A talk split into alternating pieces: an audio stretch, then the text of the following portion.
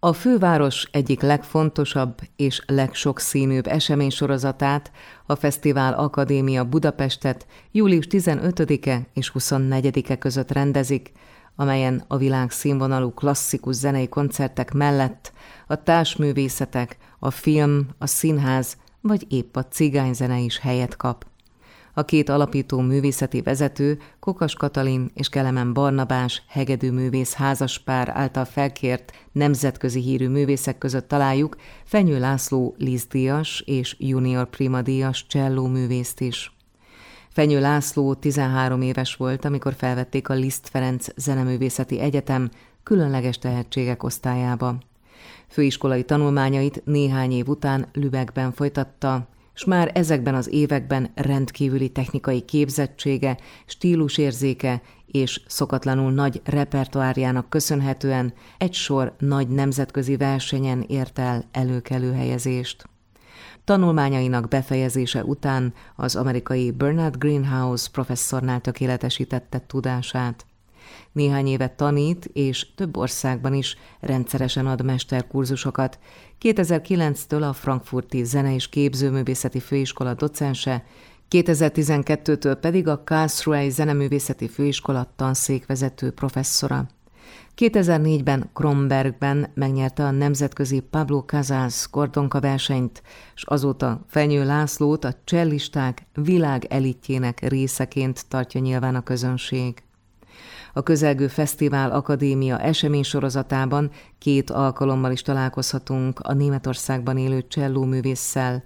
Július 16-án este a BMC-ben rendezendő koncerten, illetve július 24-én a Zeneakadémia Solti termében egy háromrészes nagyszabású záró koncerten. Fenyő Lászlóval arról is beszélgettem, mit jelent számára a Fesztivál Akadémia Budapest. Az, hogy Katit és Barnabás tényleg kicsi gyerekkorunk óta ismerjük egymást a Zenakadémia előkészítő tagozatán találkoztunk először, és hát már akkor tulajdonképpen nagyon sok koncertet is játszottunk együtt. Ez a kapcsolat felnőtt korunkra egy nagyon-nagyon-nagyon szoros emberi kapcsolattá is vált, és hát én tényleg csak a, a kalapjaimat tudnám leemelni, ha lennének előttük, hogy mi mindent képesek véghez vinni ilyen nagyon-nagyon nehéz időkben, és hogy évről évre Magyarország tényleg legprofibb és legkomolyabb fesztiválját hozzák létre olyan művészekkel és olyan programmal, ami párját ritkítja, de mellett meg hát a világ egyik legjobb kamarazenészei és hegedűsei, illetve hát brácsázik és Barnabás is brácsázik, amikor néha arra van szükség, úgyhogy számomra ez mindig egy nagyon-nagyon nagy öröm és megtiszteltetés részt venni az általuk szervezett fesztiválon, ebben az esetben ugye a Fesztivál Akadémia Budapest, illetve hát ugye a pandémia alatt az ehhez kapcsolódó online stream koncerteknek sorát is eljátszottuk közönség nélkül. Szóval én nagyon-nagyon örülök, hogy idén is létrejön ez a dolog is, hogy részt tudok venni. Az alapítókhoz hasonlóan ön is rendkívül sok koncertet adott már eddigi pályafutása során. Vajon mi az, ami amit ad egy koncert egy művész számára, hiszen a közönség reakciója, a közönség várakozása egyértelmű. Ők azt a művészt, azt a zenekart, azt a darabot szeretnék hallani, de a művésznek miért fontos, hogy koncertet adjon? Hát pont emiatt, mert hogy ugye van egy olyan kultúrára éhes és kultúrára vágyó közönségünk, akit hát nem csak, hogy ki kell elégíteni, hanem a zeneszerzők tisztelete is. Tehát az, hogy ők megírták ezt a rengeteg gyönyörű, szebbnél szebb, zseniálisnál zseniálisabb darabot, és a mi feladatunk az az, hogy ezt újra és újra mindig eljuttassuk az arra vágyó közönséghez, és nem lehet megunni. Tehát, ha valaki tényleg szívvel, lélekkel ezt a szakmát gyerekkora óta űzi, és, és annyit dolgozott, mint amennyit ugye általában ezen a szinten lévő művészek ugye dolgoztak, akkor minden egyes alkalom, minden egyes hang a világ bármelyik színpadán az egy élmény. És hát örömet okozni a közönségnek, az pedig még egy plusz.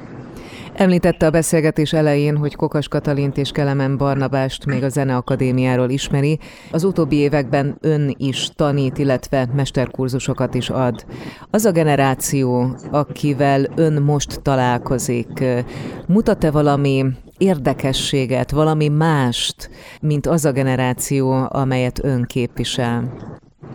Hát sajnos, sajnos ez egy nagyon-nagyon nehéz téma, mert a világ minden részén, és sajnos számunkra, és ez a szívem is vérzik, Magyarországon is én azt tapasztalom, illetve azt látom, hogy a mai főiskolás generáció az úgy szakmailag, mint emberileg, mint morálisan, mint szolgalmat tekintve, igyekezetet tekintve, nincsen azon a fokon, illetve azon a szinten, ahol, ahol én azt hiszem, hogy mi voltunk annak idején. Én nem tudom, hogy ez mind múlik, vagy mitől, mitől lehet, lehet, hogy az alapképzésnél kell kezdeni a probléma megoldását, de sajnos nagyon-nagyon-nagyon ritka az a fajta kitűnő és kiváló, és a többieknél tényleg sokkal jobb diák, mint, mint azt hiszem, hogy az általános színvonal volt egy jó pár évvel ezelőtt a Fesztivál Akadémia Budapest esemény sorozatában, július 16-án a BMC-ben, július 24-én a Zeneakadémia Solti termében egy nagyszabású koncerten is hallhatjuk Önt.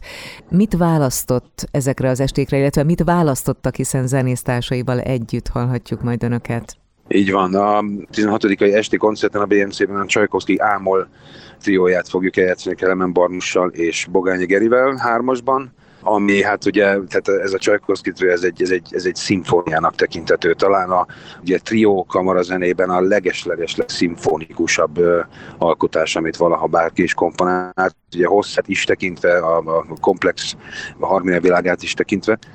Úgyhogy ez nagyon-nagyon várom ezt a trió koncertet, főleg amiatt, mert ugye Barnussal és Gerivel már játszottunk egy jó párszor együtt, de hát ez mindig egy nagyon nagy élmény, így hárman együtt találkozni a színpadon.